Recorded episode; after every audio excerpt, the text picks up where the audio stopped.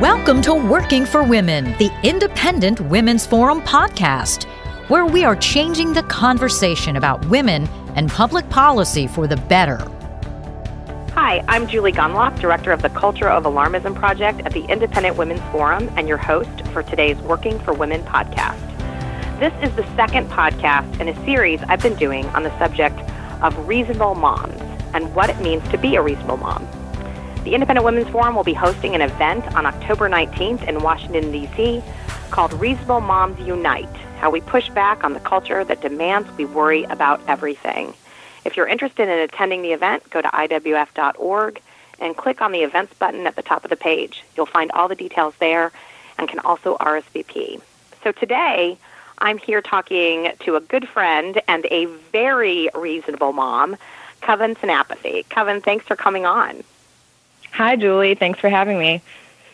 So, Kavin is a mom of two. She lives in Madison, Wisconsin. She is the co executive director of the March Against Myths project. Kavin, I'd love it if you could tell us a little bit about that. Um, she's a public speaker, a Forbes contributor. She's a writer at Grounded Parents and all over the place. She writes and it's published all over.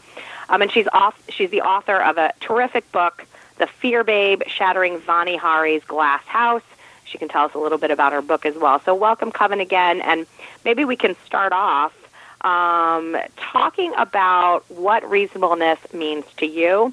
Um, I, I, I, am going to touch on a, an op ed that I have in the, the Huffington Post this morning where I talk about that moms are characterized as usually they're characterized as good moms and bad moms. I'm sure you saw the movie Bad Moms, um, which also kind of kind of promoted that idea that you're either a good mom or a bad mom. And so in, in the Huffington Post this morning, I have this piece that it's a call for a new category, and that is reasonable moms. And I define that as as moms who you know they do their best, they don't obsess about labels or parenting advice. They they like having time on their own. They don't want to be with their kids all the time. Um, and, and, and you know they, they don't get too freaked out about a lot of the, the fear based messaging out there. So I've always found you to be a reasonable mom. And, but tell me tell me what you what that means to you.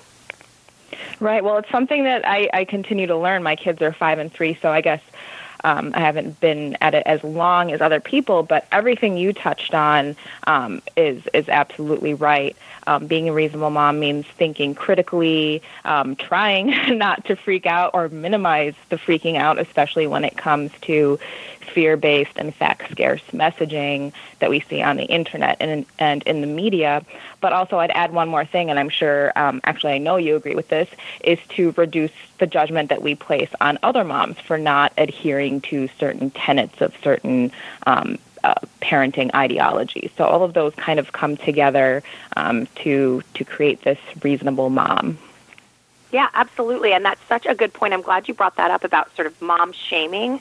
I, I you know, I, I think that shaming is something um, that happens sort of between two people. Like you can be talking to a mom and sort of, uh, you know, pass on a bit of judgment about maybe their parenting decisions or or sort of gasp or, or feign surprise when they say that they do a certain thing or act in a certain way.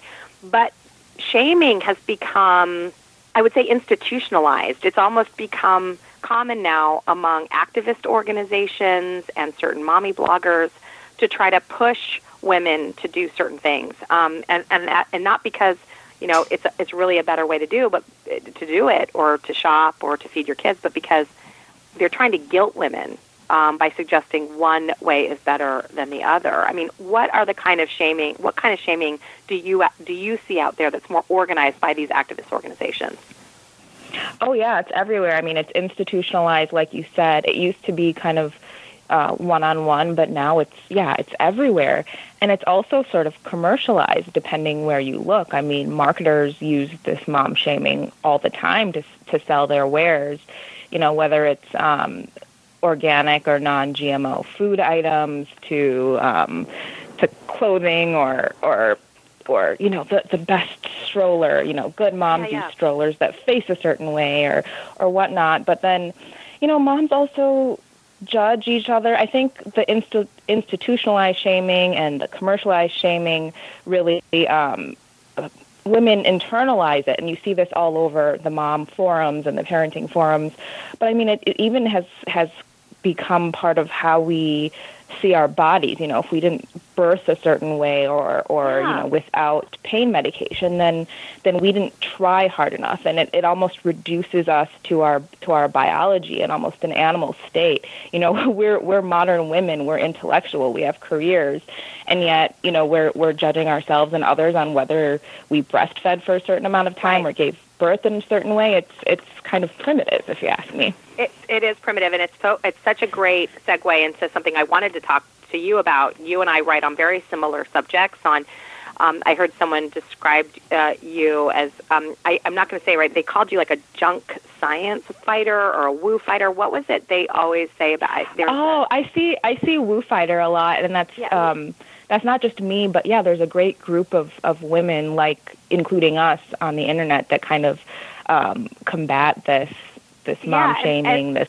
and it's, it's a great it, it is a great community of women who politically may not agree on everything. I mean, I don't think you and I agree on sort of mandatory paid leave issues or like right. taxation or health care. we, we probably have vastly different opinions on Obamacare. However, on these things like vaccines and the natural parenting trend, and, and if, if organic is better and the GMO issue, certainly, we agree. And so it's kind of nice to find those areas. But you wrote a really important piece I want to I want to mention it. I really want to encourage anyone listening to go and find it. It's on Forbes. Um, uh, Kavin is a is a contributor to Forbes. She has a ton of articles up on Forbes, uh, as I mentioned, as well as other places. So check her out on Forbes. But this one is really it really touched me. Really meant a lot to me. It was three ways that natural parenting movement dehumanizes women. Um, you know, you you talk about. Uh, I'm going to read a, a, little a little bit here. It says um, with mm-hmm. early re- with er- sorry with early roots in attachment theory, initially based on primate research and observation of cultures in the developing world.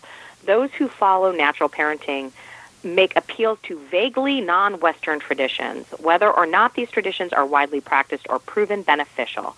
Much of what people think is natural parenting isn't really what nature intended or what indigenous people did at all. Rather, it's the romanticized version of natural. Tell me a little bit more about this article. It's just a great piece and, and what you think are the dangers of this trend. Right. I mean, well, um, a lot of women think or believe, or, or those who lead this natural parenting movement, will argue that natural parenting, and this is in quotes because, you know, what does natural parenting really yeah. mean? But they'll argue that natural parenting is feminist and it empowers women, but it really kind of reduces us again to, to our biology. And we might as well not even call it natural parenting, it's natural mothering because most of this falls on the mom, not on, on um, the dad or you, you know, the, the right. female parent. And so um, this article highlights three ways, although there there are so many other ways, that natural parenting actually dehumanizes women.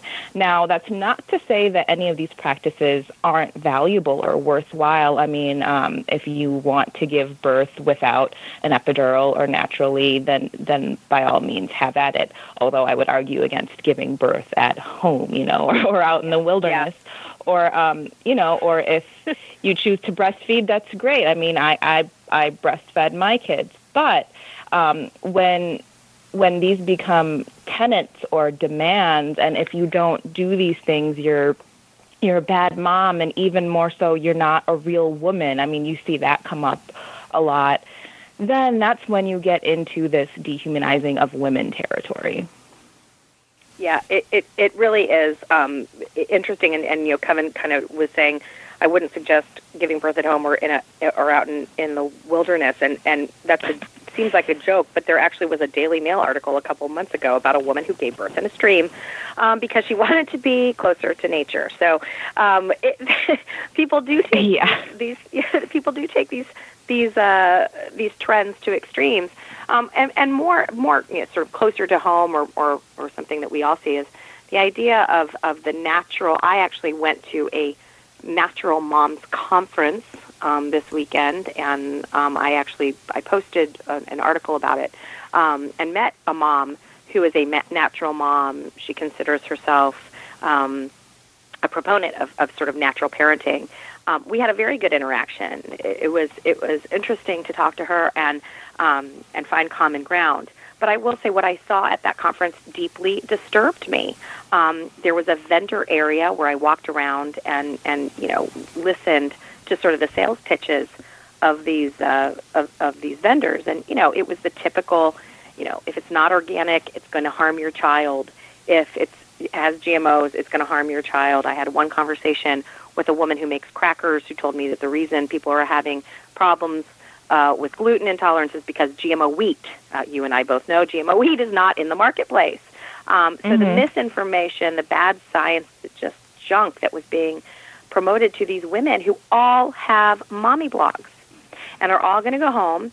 And this is the other interesting thing, Kavin, and I want to talk to you about this because I know you and I have both been accused of sort of being shills. Um, and if if you if listeners don't understand that, it's sort of the the term means paid to say what you say. Um, and and you know, I'm sitting there at this Natural Moms uh, event, and all these vendors are giving away these food products and and and these moms are saying, "Hey, you should advertise on my blog." Um, you rarely get people accused on the natural side of things, organic side of things, accused of this. And here I am. I saw this happening before my eyes, where moms were trying to get these companies to advertise on their blogs, um, and for that they would give a good review of the product. So it's kind of interesting to witness that on the other side. I'm sure. I'm sure you've been accused of that as well. Oh yeah, I'm accused of it usually at least once a day. Now, um, I, I think it's important that we make the point, and I know you agree that number one, all these the majority of these product um, products, I'm sure I wasn't there, but the products touting themselves as natural aren't even natural. I mean, these aren't like the the indigenous, you know, that thousands of year old kind of way that people used to eat. These aren't packaged organic crackers. But um, oh yeah, the the shilling thing is is very interesting because um, while I'm paid for my writing um, for the outlets that, that I write for, I'm certainly not paid to express the the thoughts or facts that I that I express. And so this double standard is is mind-boggling. Where you know, especially the, this organic movement, these mommy bloggers are clearly in cahoots with these companies. Whereas, I mean, no matter how many times I repeat it, um, I still get those shell accusations. But yeah, what are you going to yeah. do? Yeah, it's frustrating, and, and, and honestly, you know, I think some moms that were at this this conference certainly truly believe in what they what they say. I don't think that they're just. I, I you know, I don't want to be sort of similar to the other side where I say, oh, they're just paid off to say these yeah. things. There's true belief there. Um, but what's sad is that you know, and I think you and I have talked about this in the past, is that these demands that you buy very expensive organic food, and you know, there's all these articles like how to how to buy organic on a budget. And I mean, usually it involves sacrificing other things. Um, you you're a mom of two kids, and I know they're younger. Mine are a little bit older. I have nine, um, eight, and and six, and they're starting to get into sports. I mean, my gosh, the equipment and and just the registration fees that I'm paying. You know, it's it's just you know it's so expensive, and you know, I think about the moms who, who live at or under the poverty line. I do not live at or under the poverty line. I live above the poverty line, at, well above the poverty line, and I can shop at Whole Foods, although I choose not to. I can't sh- shop every day at Whole Foods, but you know, I, I can go there. And I think about these moms who live at or under the poverty line, really struggling financially, have all these other demands, sports demands and activities, and they spend that those scarce resources on organic food. That's where I I don't care about the moms I see at pickup who might head off to Whole Foods to buy line caught salmon. You know, I care about the ones who are really struggling hear these messages that they're harming their kids by buying conventional strawberries. I mean, buy more expensive stuff. And I think it's really important. That's what the Reasonable Mom Project is. That's what the Culture of Alarmism is. That's what, what Kavin does. Um, what you do so effectively is taking the guilt out of these things and telling mom there are other choices. Women need choices, should have choices, and should have facts. Yeah, absolutely, I agree. Um, that that point about women who who aren't as privileged as we are um, and don't have our means. I mean, that's what really hits home for me. I also could afford to shop um, buy organic if I wanted to, and I'm accused all the time of secretly buying organic, which which I don't. But um, but I wrote I wrote an article for for Slate actually about um, about a certain petition asking the government to, to allow SNAP benefits online, and the groups pushing for this petition are um, online marketers of organic fare.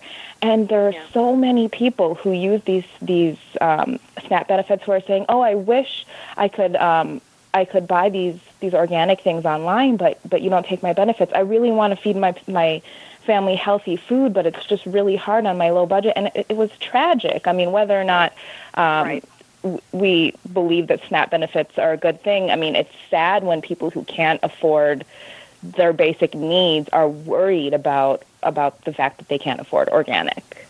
Yeah, yeah, I agree.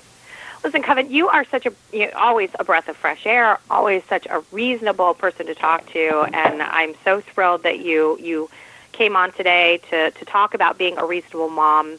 Um, you are a reasonable mom. I know a lot of your followers are reasonable moms. And so we're just thrilled that you came on. I wish you could come to the event in Washington on the 19th. It'd be fun to see you. But um, but we will have more events, and hopefully we can have you come speak at an IWF event soon.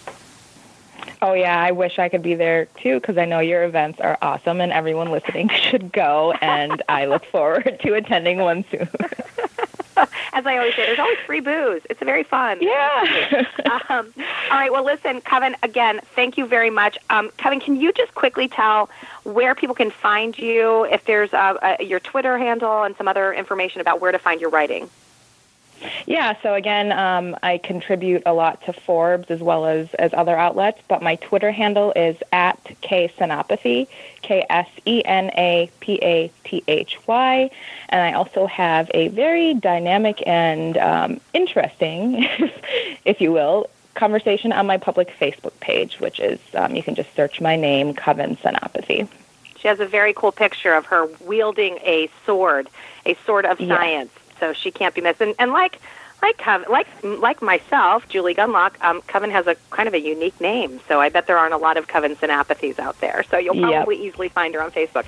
Um, can't listen, th- thanks again for coming on. This has been another edition of the Working for Women podcast. Thanks for tuning in. If you enjoyed listening to this podcast, please give it a thumbs up, share it on social media, or stop by IWF.org for similar content.